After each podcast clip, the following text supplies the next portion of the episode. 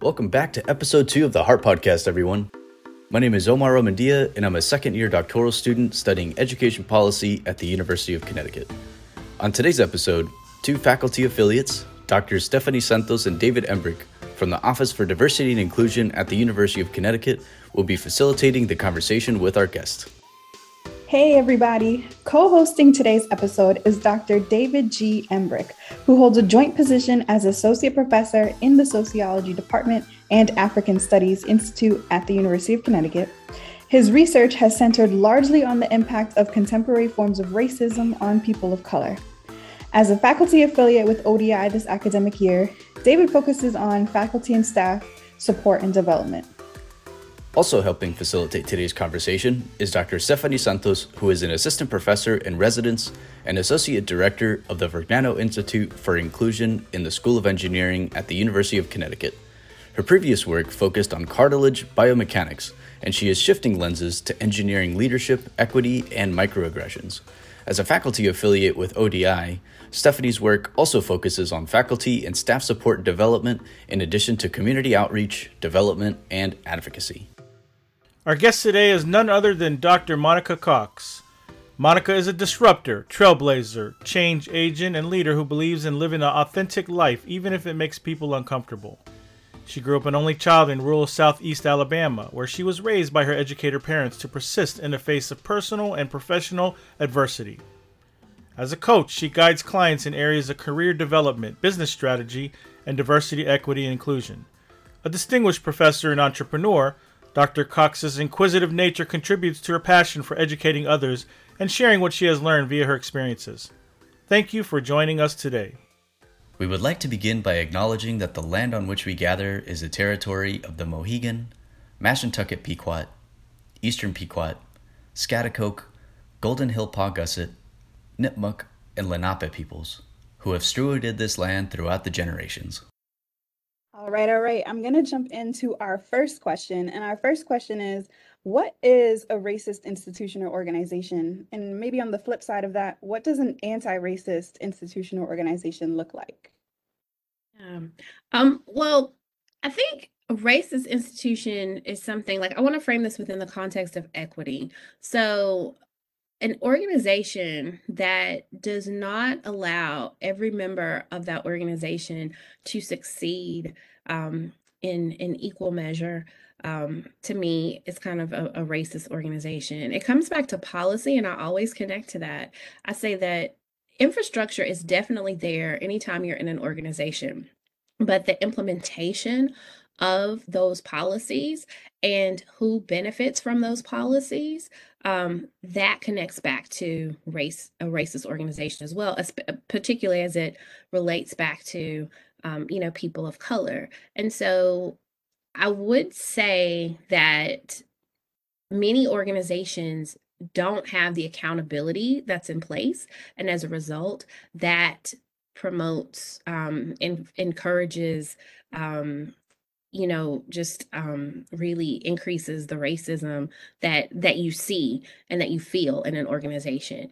Um so an anti-racist organization whoo there's a lot. There are there's like a laundry list of things but i want to kind of keep it high level. I think that when you think about an anti-racist institution it comes back to um, black in engineering's call to action. I'm a part of that organization. You can go to blackinengineering.org to look at more information. But we talk about accountability, we talk about personal accountability, we talk about um, institutional accountability, commitment to resources, looking at the historical roots of issues in an organization and acknowledging that those issues are harming people. All of that comes back to what an anti racist institution looks like. And so it's not just putting the onus on um, people of color to do the work, but it's saying that everyone has a responsibility to address the issues that are happening. And it will take the entire community to ensure that um, anti racism is a principle and it's practiced in the organization. I wonder if, if, um, if you have, like, if you could um, pinpoint a model like what would a what would what would a what would that institution like? Is there an institution out there? And I and I say this realistically, thinking about uh, most of these universities as white universities, right? White, white supremacists, white white uh, universities and colleges, um, you know. And so, so when I think of it, and I, I may be completely wrong, and, and I know you went to Spelman, I'm thinking of like maybe universities that they're not perfect, but maybe they, they do a little bit more. Would be maybe the HBCUs. Um, you know, or or or um, you know, uh, sort of indigenous uh, centered uh, colleges and universities. But but but what's your what's your take on that? I mean, are you know, is there really such a thing as as an anti-racist organization? Well, I often talk about the nested nature of how we live. Like we do not, um, organizations do not operate in a vacuum. So even if you have uh, minority serving institutions or places that embody anti-racist um, principles, they're still within the infrastructure of the larger of the country, of the state, of the country, of everything else. And so um, many institutions, you know, are dependent upon funding and upon the policies, you know, as I mentioned earlier, um, that determine who gets financial aid, who doesn't, um, you know, who gets the research, who doesn't get the research. Like everything is connected to that. And I think that that's kind of something, like I said, that that hinders um, the true anti-racist um, embodiment at, at, at minority serving institutions. But I would say I have not experienced the ideal anti-racist um, positions or spaces, um, you know, at predominantly white institutions. I think that there's a mindset, there's a shift that has to happen when you think about what anti-racism is because many people look at um, the fact that like people think that you cannot have diversity and excellence in the same vein and that is what also um, impedes certain progress from happening. You know mm. there's also a fear of losing power. I talk about that all the time. You know you've had um, the historical roots of who's in power. But when you start bringing in other people, when you start having conversations, you see what's happening around the country. It makes people uncomfortable. And we don't really get to the heart of um, the fear and what people think is ultimately going to happen if we move toward anti racism. But it's there, it's there in every promotion and tenure meeting. Um, you know, every appointment of people in positions of power it's just that invisible um, elephant, you know, in the room that we don't talk about. So that's why I say a lot of people are having conversations. So mm, I don't really see a lot of places that that really embody full anti-racism. Can I clarify that? Even yeah. in talking about full anti-racism, I keep I don't know for some reason that is something I keep saying because I feel like you know sometimes we think all or none, and I think that there are some things that people will um, embrace and some things they don't, and so I say like, mm, you're almost there, but yeah. it's really so. Mm. Yeah, sometimes we settle. We settle too soon.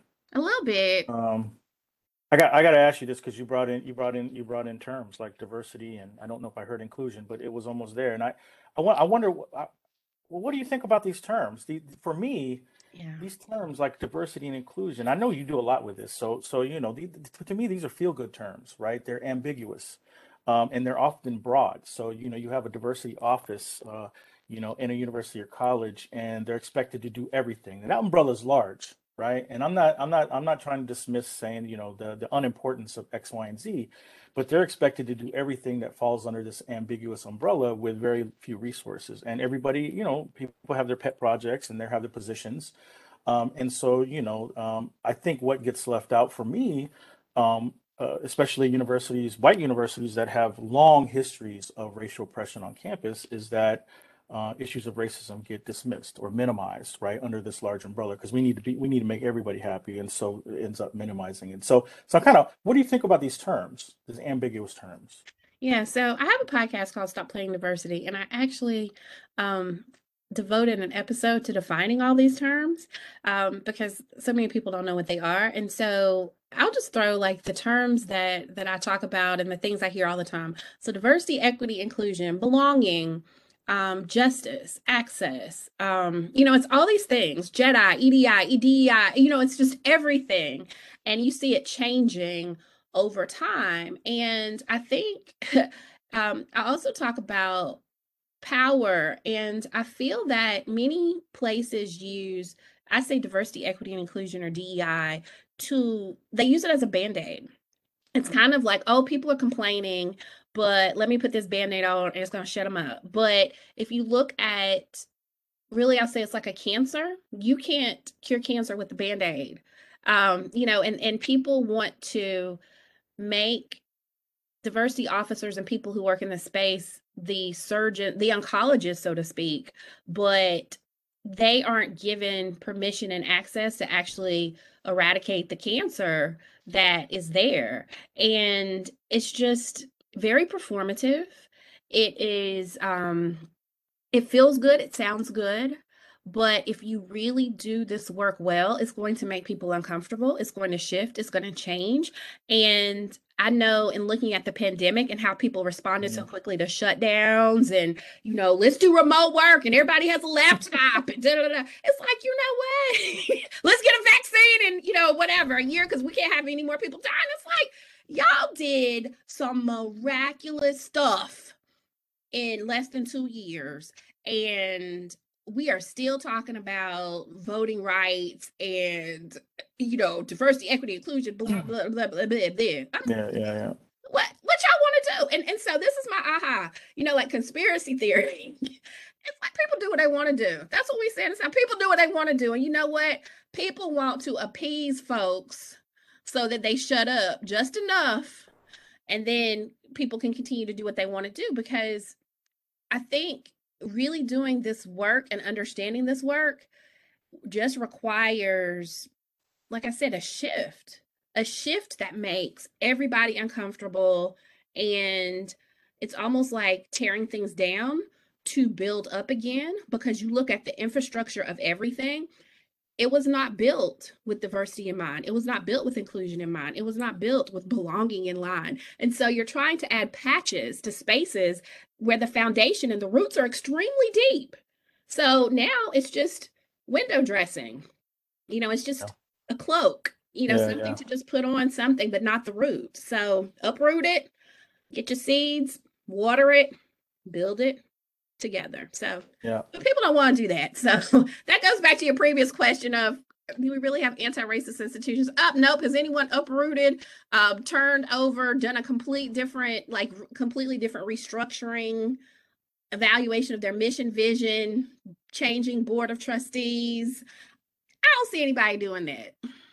Right, right. I love it. I love it. I, I, um, I always say, I, I, I tell people I'm I'm not a big fan of the the term inclusion, and they're like, "What?" And and it sounds weird, right? But it, it but what I really mean is I'm not I'm not a fan of the way you use inclusion, right? You can't just drop drop top down inclusion on on a place and say we're going to be inclusive without addressing uh, existing inequalities, mm-hmm. the racial fissures, right? You got to address the issues, and then you could talk about inclusion. At least that's my not my take on it. Absolutely. And you know, we're yeah. also looking at some cultural things too. Like when we talk about conflict, the work that's actually that needs to be done um, you know, a lot of people are not comfortable with conflict. Like you even can look at, you know, whether we call it Eastern, Western, capitalist, whatever you call it, how people operate traditionally in the US. We we're somewhat conflict diverse depending on where you are. And so to actually talk about race, like, you know, we've always been taught you don't talk about race, you don't talk about religion, you don't talk about politics, but those are the things that are tearing us down. So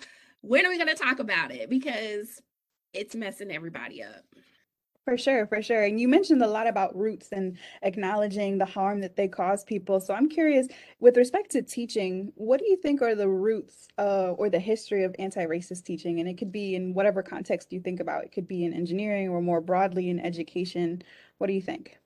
It's it's a lot. Um, you know, it comes back to like we really want to focus on I guess I'm bringing it back to the inclusion to the diversity piece.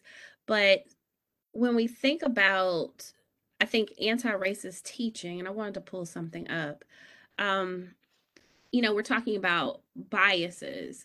And in engineering, you know, there are, I mean, it's a very male dominated um, field. And so I think people initially focused on including women in engineering. And then over time, we've talked about more underrepresented minorities in engineering. But because um, I feel like a lot of the anti racist teaching has come from funding. Like when you think about NSF, when you think about the initiatives that are out there, I feel that government agencies and policy spaces have kind of um, framed what anti-racism looks like in engineering and people Mhm. have been driven to connect to the money but just to do it on its own i don't i don't see people who proactively in my field are just saying this is what we want to do unless it's connected back to um, like women in engineering programs or minority engineering programs as well So does that does that mean that um I'm just thinking here like it's it's politics, right? Partially politics, right? Or maybe it's always politics. But does that mean that like I mean we should we should um not expect these things to become institutionalized once once once um once we've gotten something started because because regime changes whether they're you know at the uh, at the federal government level right we see with the with the changes of the president all of a sudden you get um different kinds of support or lack of support or or or you get sort of you know increased hostility uh Yeah. to to some of the things that we're we're trying to achieve uh, at least you know these these small mo- movements uh, moments of progression um so should we be should we be worried or, or how should we like i don't like how do we what do we do Yeah, you know what? You're right. Like at the drop of a hat, things can shift. And I think that organizations have to focus on sustainability within their programs and within their ins- infrastructure, um, regardless Mhm. of what funding is out there. And so that takes strong leadership. Um, one other thing I want to add when I talk about um, anti racist teaching and what's kind of uh, influenced it, I think it's the people who are in the classroom. Like people are complaining. You know, students will talk trash on social media sites, on Reddit, on whatever, if stuff is rough. And I think it does come back, um, you know, to like you said, um, David, about the politics because people don't want to look bad too. I mean, I hate to make it just sound so shallow, but I mean, if you look at any institution now and how quickly um, bad news spreads when something goes wrong, you know, in a classroom or for people of color or whatever, um, you know, institutions try to put that put that band-aid on it. And I feel that that also influences. So social activism social justice Mhm. so, social social awareness pushes anti-racist practice. That's what happened in 2020 all of a sudden everybody's like we have a statement. We want to do this. We want to do that. It was it was it was society. It was the fear of being left out. It was the fear of looking racist that Mhm. actually moved anti-racism forward. And hmm, you know ugh, it's it's rough. It's it sounds dirty. You know what i mean? It feels dirty to me and I, I don't we could talk about that if you want but you know it's kind of like people just putting on a show as people say the Yeah. Dog and pony show like oh my gosh we care and it's like you didn't care about me two years ago what are you talking about do you really care do you care about me in 2022 I did want to. I did want to ask you this. uh, I don't want to go. I don't want to go backwards, but I do want to kind of revisit some of the earlier things that we we, we discussed because um, uh, I, I think you made it sort of clear. Like this, this we're we got to constantly be. We, you know, we got to we got to constantly be pushing to make sure that, that things don't get sort of we don't get that white lash, right? Um, but but but I'm curious, like you know, in, in the ways that I asked you how you feel about or how you think about diversity inclusion. I'm wondering, like, um, a lot of your work is on sort of anti-racism. How do you feel about those terms, anti-racist? and anti-racism, right? Um, because I also that like you know uh, you know uh, at least I guess academically for better or worse, um, you know we we could see that those terms have also maybe become co-opted because right now you've got you know there's a pushback on critical race theory, pushback on anti-racist teachings, but then you have this kind of other movement from the right and then you know moderate whites as well that are saying well you know um, you know, uh, you're racist. So anti-racism is is is really not being against white people, that kind of stuff, right? And so, you know, what it like, hey, you know, I mean, right? I mean, we have to deal with that, right? And so, so I'm just kind of like, you know, uh, where these terms have at one time, you know, I think, um, you know, we can really think of them really critically. Uh, I'm wondering, like, what do we, how do we sort of think about them, and how do we contend with this kind of co-optation or potential co-optation Yeah. today? Yeah. Yeah. Man, there's so many points here, so we're gonna have to break this down. I think first of all, people want to label stuff. We're labelers. You know, in in the US, we love labeling. Like, what are you? Are you black? Are you white? Are you this? Are you whatever? Like, what is this? You know what I mean? Like, we Yeah. love being able to put our hands on what something is. And I feel that you know, it's important to have terms because it it does somehow give the validity that's necessary for people to at least listen because that's that's the currency that's the code that's the um the construct so to speak you know i feel in america but i also talk about the action mm. and i feel that you know there's it's so easy to just say something you could be like oh this is a bird this is a whatever but it's not just because it has wings and um you know i feel that anti-racism people never fully understand understand anything. So if you really think about it like there are so many issues. When you think about critical race theory and the confusion mm-hmm. there is no one definition that encompasses everything about it. And then depending on who talks about it they're not going to get it. They're not going to be able to apply it. So it's the theory it's the practice for everything too.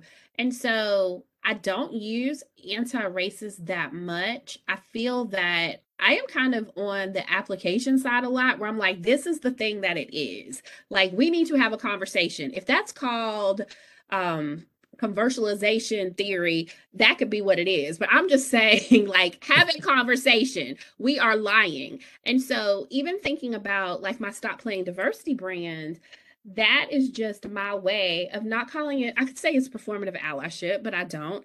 I just say stop playing diversity because it gets to the heart mm. of mm. you know literally what I mean when I'm saying stop playing diversity. Like you're being yeah, you are being performative. So hopefully I answered that. I went all over the place, but Oh no, it's good. It's good. You wanted I, uh, we should probably get into teaching, right? Pedagogy, right, Stephanie? Oh no, you brought it up. You were like, it's in the classroom. Yeah, and maybe um touching on so you mentioned a lot. You talked about feedback from students and how they can post it on Reddit and you have that kind of immediate feedback. But what about kind of the more long-term or permanent feedback? So for example, call it uh, student evaluations of teaching. Is there ways to bring in that well, let me rewind. How does racism or anti-racism play in the student evaluations of teaching? And then is there a way to use that in order to evaluate and hold people accountable for actual anti-racist teaching. Yeah, so um, most people know about the literature that talks about the biases against people of color, women, etc., when it comes to student evaluations of teaching, particularly in STEM. And you have to have multiple ways to evaluate people. So when you're talking about anti-racism, it's it's looking at the impact that people have. So I'm going to use this as an example, um, like the podcast. Um, so this is a form of teaching. So Golde and um, and Walker have a book where they're talking about stewardship, and stewardship eh, like they're talking about transformation and what it means to be a scholar and it's they define it as teaching in the broadest sense of the word. And so when you're looking at a lot of people of color, people are on social media, people are doing things in different ways, like podcasts and communicating and sharing information in different ways. And so this is an example of what anti-racist teaching looks like because it's it's communicating in a different way. It's using my way of communicating to share information. And I think the big issue, and I see parallels, I always come back to the faculty side or what I've seen from my experience as a former department chair with what I see in the classroom evaluation is evaluation. And when you look at the academy, whether you're being evaluated um, as a faculty or whether you're being evaluated as a teacher, it comes down to the interpretation of the person who is evaluating you. And we often don't have enough objective measures that look at how someone should be evaluated. So I always tell people when you're looking at teaching, we often don't focus on the instruction, we're focusing on the instructor.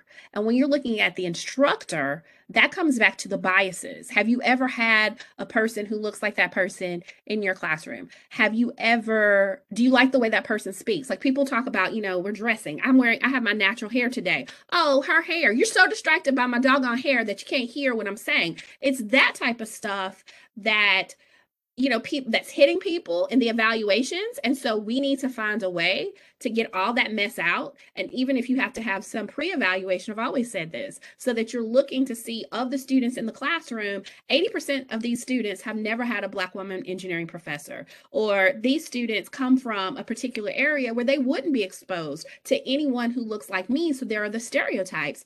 And so many people would say that's making an excuse but i say that it's leveling the play, playing field it's actually saying, okay, you look at this. First of all, look at the people who are saying this, and now look at me. Look at my look at my scholarship. Look at what I've done. Look at the pedagogy. Look at the things that I've implemented. Look at the grades. Look at the outcomes. Look at those objective measures coupled with uh, or framed within the context of um, the experiences of the people who are now saying this about me. We don't do that, but that comes back to accountability. That comes back to actually saying that there's more to a story than a one size fits all model of evaluation. It comes back to saying we understand that these organizations were not um, created equally for everyone to succeed. And so these are the things that we are doing as an organization to ensure that this person can be evaluated properly and succeed as they need to succeed. That was a lot. Did that answer your question? Yeah. Now, Stephanie told me you describe yourself as a disruptor. Oh, She was yeah. like- She was like, Dr. Cox is a disruptor. So, Yes. you know, um, and I was like, okay, now we talking, now we talking, now we getting, now we getting, now we getting down. Um, and so, so what does that mean? What does it mean to you personally, um, and and and and professionally for you to be uh, for you to be a disruptor, um, especially navigating historically white colleges and universities, and and I'm assuming if you're a disruptor, you ain't just it's it's it's a way of life, right? So you disrupting and as as teaching pedagogy. I'd be curious, um, like how does that how does that look? I love I love the idea. I love the idea and, as as as a as a teaching practice. So I'm kind of what does that what does that mean to you? Yeah. Um, there's so many thoughts that come up, but when I think about taxation, we know about the taxation that that comes. Um, I'll say for for it would come from me as a black woman, and so when I'm coming in, I have to educate everyone about everything. And so I, you know, at first it used to annoy me because it's like, why do I have to tell everybody about black hair and tell people that I, you know, this is what it's like to grow up this way, or this is what this term means, or this is who Kendrick Lamar is or Mary J. Or why do I have to explain the Super Bowl to you? Like this is confusing. This is this is rough. That shouldn't be my job. But you know, I feel that that that is something that I've actually embraced. And so the disruption also comes back to say this is another this is another aspect of society. This is another aspect of culture. And I'm not going to shy away from the fact that this is my culture or this is something that's important to me when I give you references, when I give you examples, when I speak, when I can, you know, when I do any of these things, I'm bringing that. And so that may seem very radical, but there are a lot of people who code switch. There are a lot of people who assimilate and they will not bring any aspect of their culture into an environment because they're afraid of being penalized and sometimes rightfully so. And so um it is risk taking. You know what is so funny? This is going to sound weird to your listeners, but it is a risk every day for me to be who I was created to be in the space where I am. Risk every day because of interpretation, because of ignorance, um, because of you know people who just don't sometimes want me there. And the thing that I've done over the past almost 20 years of my academic career is show up anyway. Be that be that one. Um, not to just, you know, rock the boat, but if there's something that needs to be said, I'm known for being the one who's going to say it. Um, you know, if there are biases against you know, Asian faculty, I've spoken up about that. Like, hey, you know, when I look at how people are talking about, that's inappropriate. Like, you shouldn't talk about, you know, someone's um they speak well to be from some country. What is that? That's that's that's wrong. And I feel that disrupting is knowing that you have not been put in a position to just sit there and get a paycheck. There is a there is courage that comes from disrupting. There is courage that comes from being promoted, tenured, um, a full professor. I'm now a distinguished professor of engineering. And I know that when I am in that room, I speak for people who will never enter the room. I am the one, this is my one shot to make sure that I'm putting a dent in a system. I'm putting a dent in the structure and I'm going to make sure that impact is there. It's going to be something that lasts. And I think that, I mean, I'm getting off, but so many people who are the first and the only, like, yes, you take the blows, but there's this mantle, there's this way of working and living and being that everyone does not take on, but they should take on because that's how we're going to make sure that 20, 30, 40 years from now, things are different. When you don't see change, it's sometimes because the people who are in that position of power didn't speak up in that meeting. They were too afraid and something didn't happen that was supposed to happen. And so if you so getting back to your original question, someone said I was like Harriet Tubman. And I agree because I feel that in this one life that I'm given, I'm going to go big or I'm going to go home. Like people are going to know, you know, if Monica Cox was in this institution, you're going to hear from 20 people who are like, you know what? She said this, she did this, she tore this down, she questioned that policy, you know, she did this. I mean, you know what I mean? Like, I mm-hmm. want my impact to be felt not out of vanity, but out of good stewardship and um, understanding the role, the mission.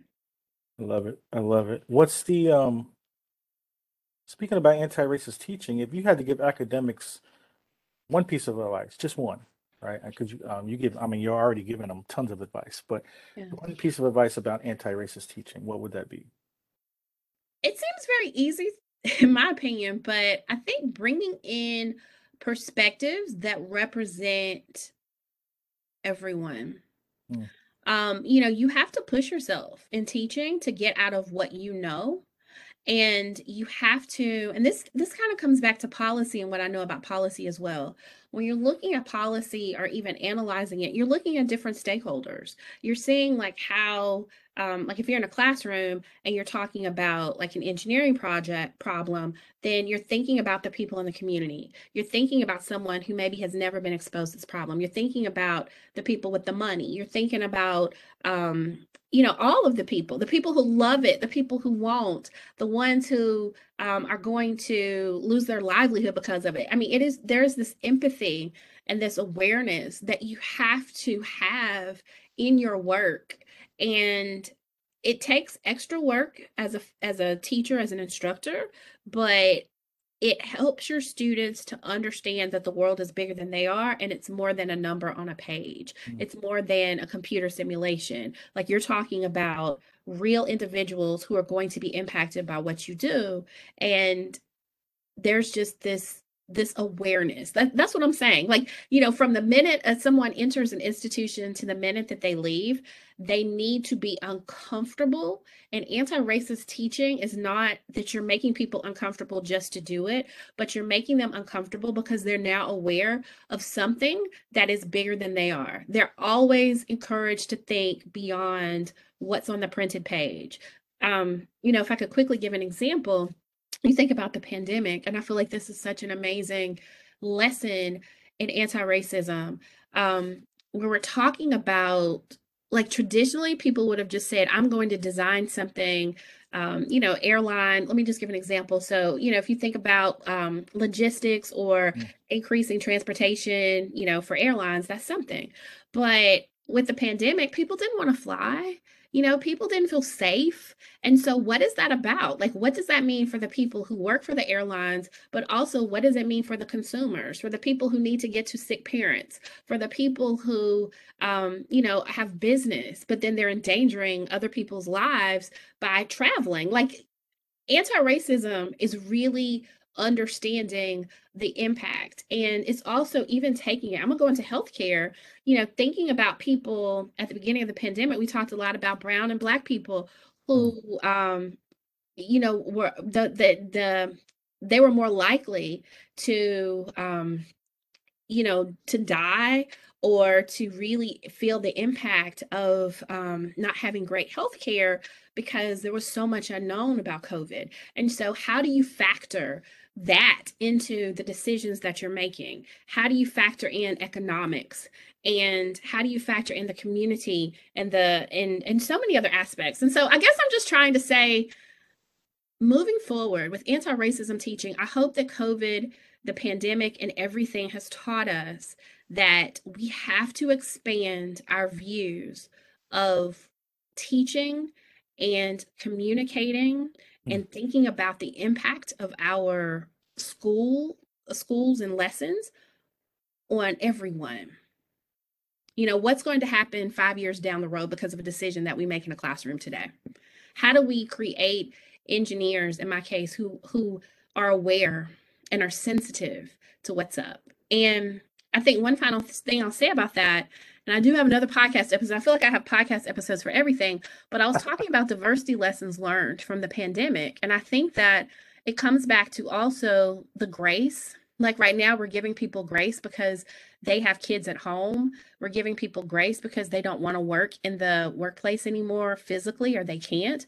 And so let's continue that. I think that anti racism also has that place of meeting people where they are and assuming um, good intent for why they want and need to operate the way they need to operate. Mm. Mm. Yeah. We given we giving grace to people because they white middle class. We we never gave we never gave grace to to working class folks that had two or three jobs and four. We didn't care, right? We were like, you should be at the teacher parent conference. And work yourself to death. Do you realize that too? Saying. It's another thing of like people are not given permission to pause. Mm-hmm. And for a quick minute, it's like, you know what? Don't come to this job Mhm. because other people are scared of dying too. You know, it was like Yeah, a, yeah. it was like an equalizer in a weird way, where it's like everybody has to calm their behinds down because we don't have a vaccine. And so what are you gonna do? And I feel like that manifests a lot in the students. I get emails of like, it's a page long of them describing why they're late on this assignment. And I'm like, okay, you do not need to describe a page long. Like, I'm giving you grace. Like, if you need Absolutely. time, take your time, right? And that kind of goes back to the to the teaching as well. Like when you're leading a classroom, who do they see you to be? It's so many things. They can see you as being a person they can approach or tell their problems to or whatever it is. And to your point earlier about talking about taxes, like women of color, they can get that too. And it's particularly with women of color and and speaking with students who might identify with them in different ways or other students of color, like they're coming to you. They're talking to you about what you need or what what they need. And so there's so much there. But to your point, Monica, about the grace in the classroom, like even that's changed the conversations of what the students are asking for, what they need. And in on the flip of that, like what we need when we're in front of the space has all changed too. Absolutely. And I want to talk about a little bit about the vulnerability. Um, something that I did, you know, in my class with my students was um, like I have a, a three-year-old, and there were a lot of things that were going on with my child at the time. And of course, he still is not vaccinated. And um, you know, if there was if I had to take a call from like the daycare for something because they were shutting down or whatever they were doing, I was like, you know, excuse me, I'm telling you this up front. This is who I am. But, you know, as a mom, like I'm owning that. And that's another example where I feel like the pandemic has taught me to not apologize for my identity.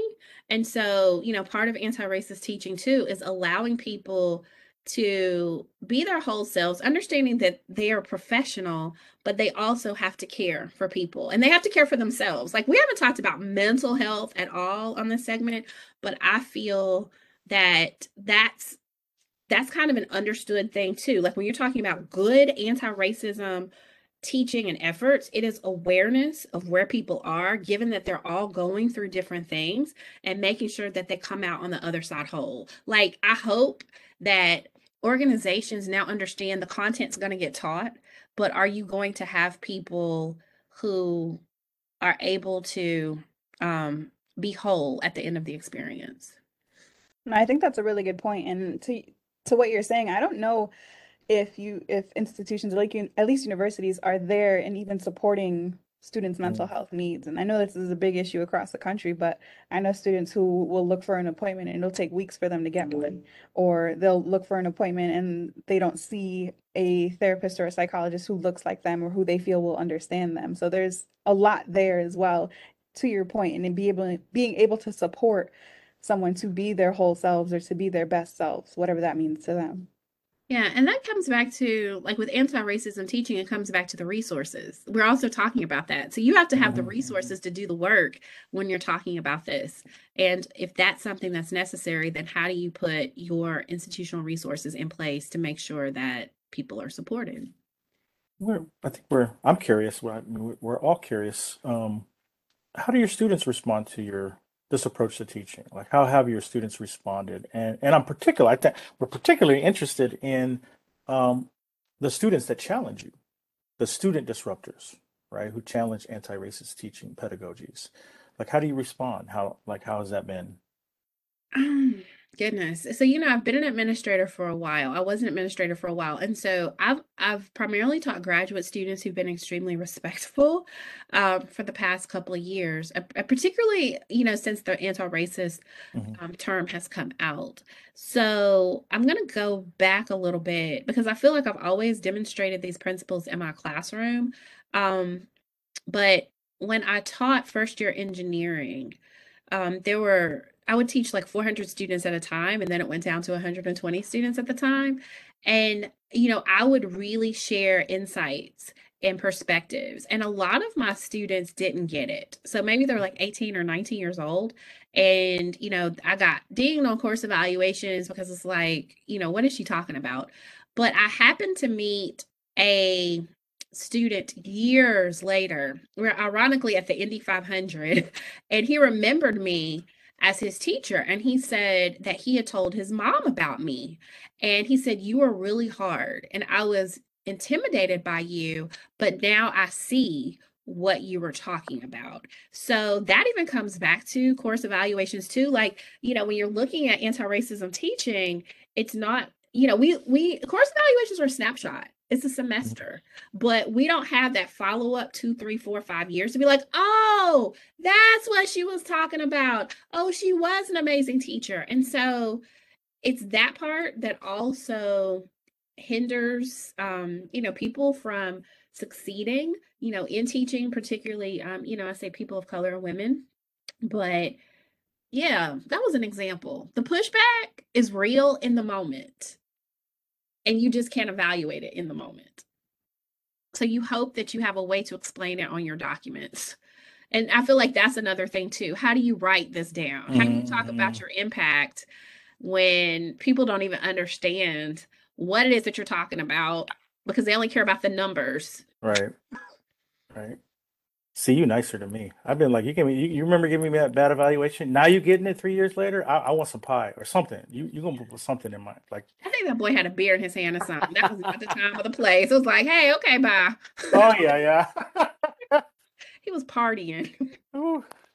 But to your point, you're you're mentioning a lot of gold and a lot of gems for things that are it sounds like suggestions for institutional change. Like you're you're mentioning how do you reflect or write upon this impact? Because I don't know if that's a process in the student evaluation of teaching. And to your point, it's a snapshot. So how can you follow that longitudinal or long-term impact or what even can be done? So it sounds like you're suggesting a lot for change.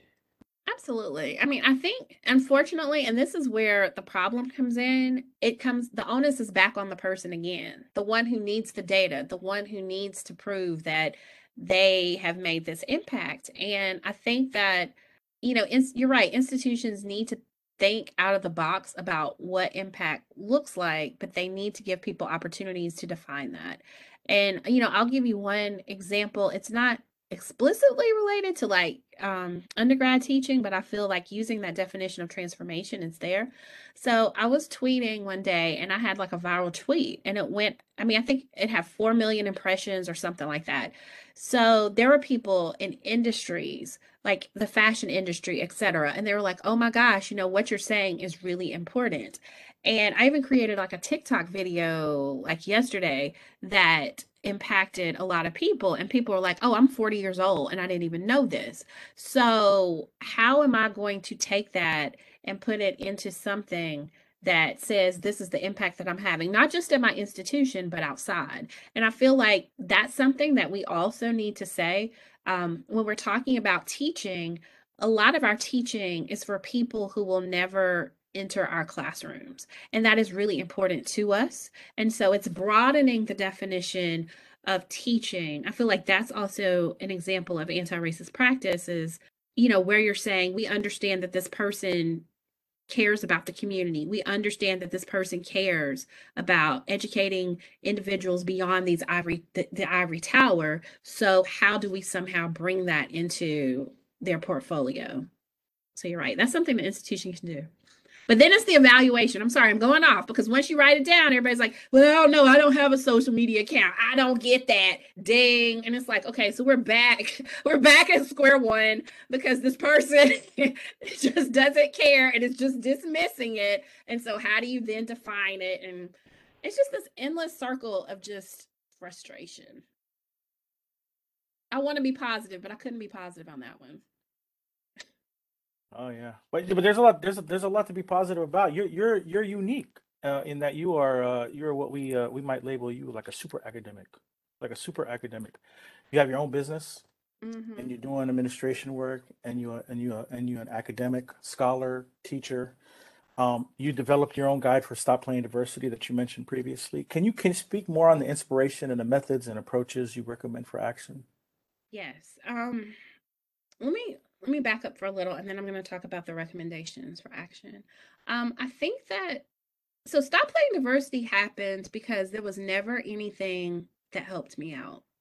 And I got confused because I've seen, you know, multi-million dollar grants. I've seen so many things, and everyone uh, talks about women of color. At least that's my area. And I'm like, why am I still getting my head beat in? Why am I still struggling? I'm confused. Like, if we have like all these offices and all these spaces, I still don't, I, I don't get it. Is it that people don't know what's up because they're writing papers about it? They're putting millions of dollars into it, but why is nothing helping me? So I just stepped back and stop playing diversity is this thing of like, what did I wish that I had? Because this is how I need a system to operate so I am successful. And when I think about like I have I have this one product that I've created 50 ways to stop playing diversity and I've talked about a couple of them in some videos but one of the ones that stands out to me is um well two of them one is that an organization needs to acknowledge the harm that it has done to people. And that is harsh. Like when you think about it that's that's getting back to accountability again. And there are people in an organization who may fear about their livelihood or something like that. But to move forward with this work you have to say i i messed up.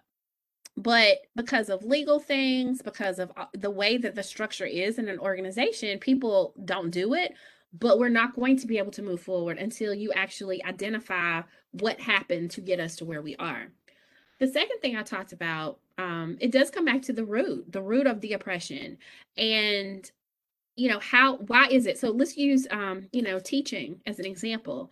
So in an institution why is it that the women of color always get dinged on their student evaluations for things that are not relevant.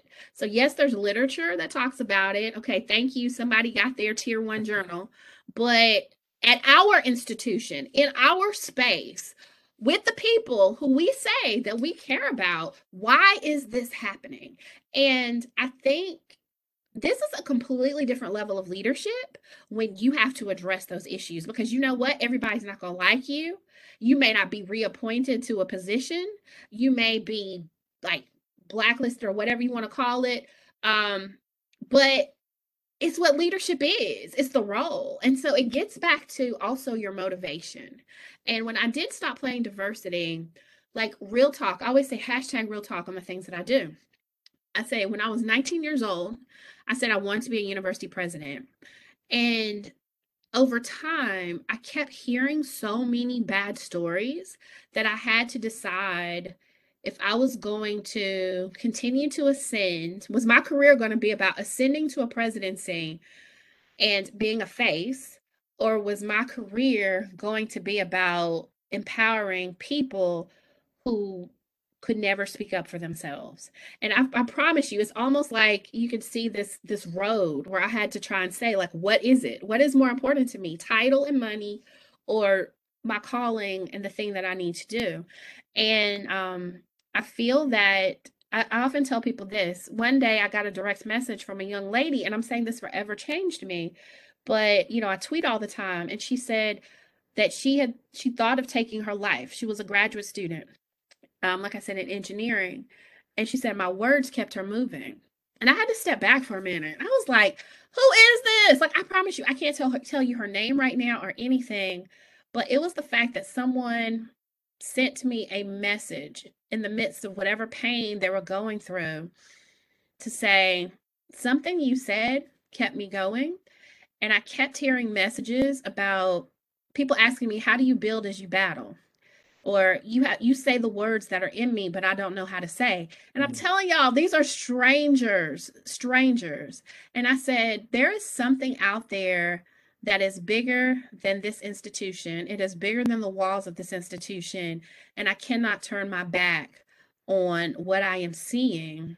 Um in the world. So that's where i am right now. When you talk about it the recommendation listen to the hurting people. They want to talk. There are so many hurting people out there. Like i am not a counselor. I am not a therapist. But some people are like you know what?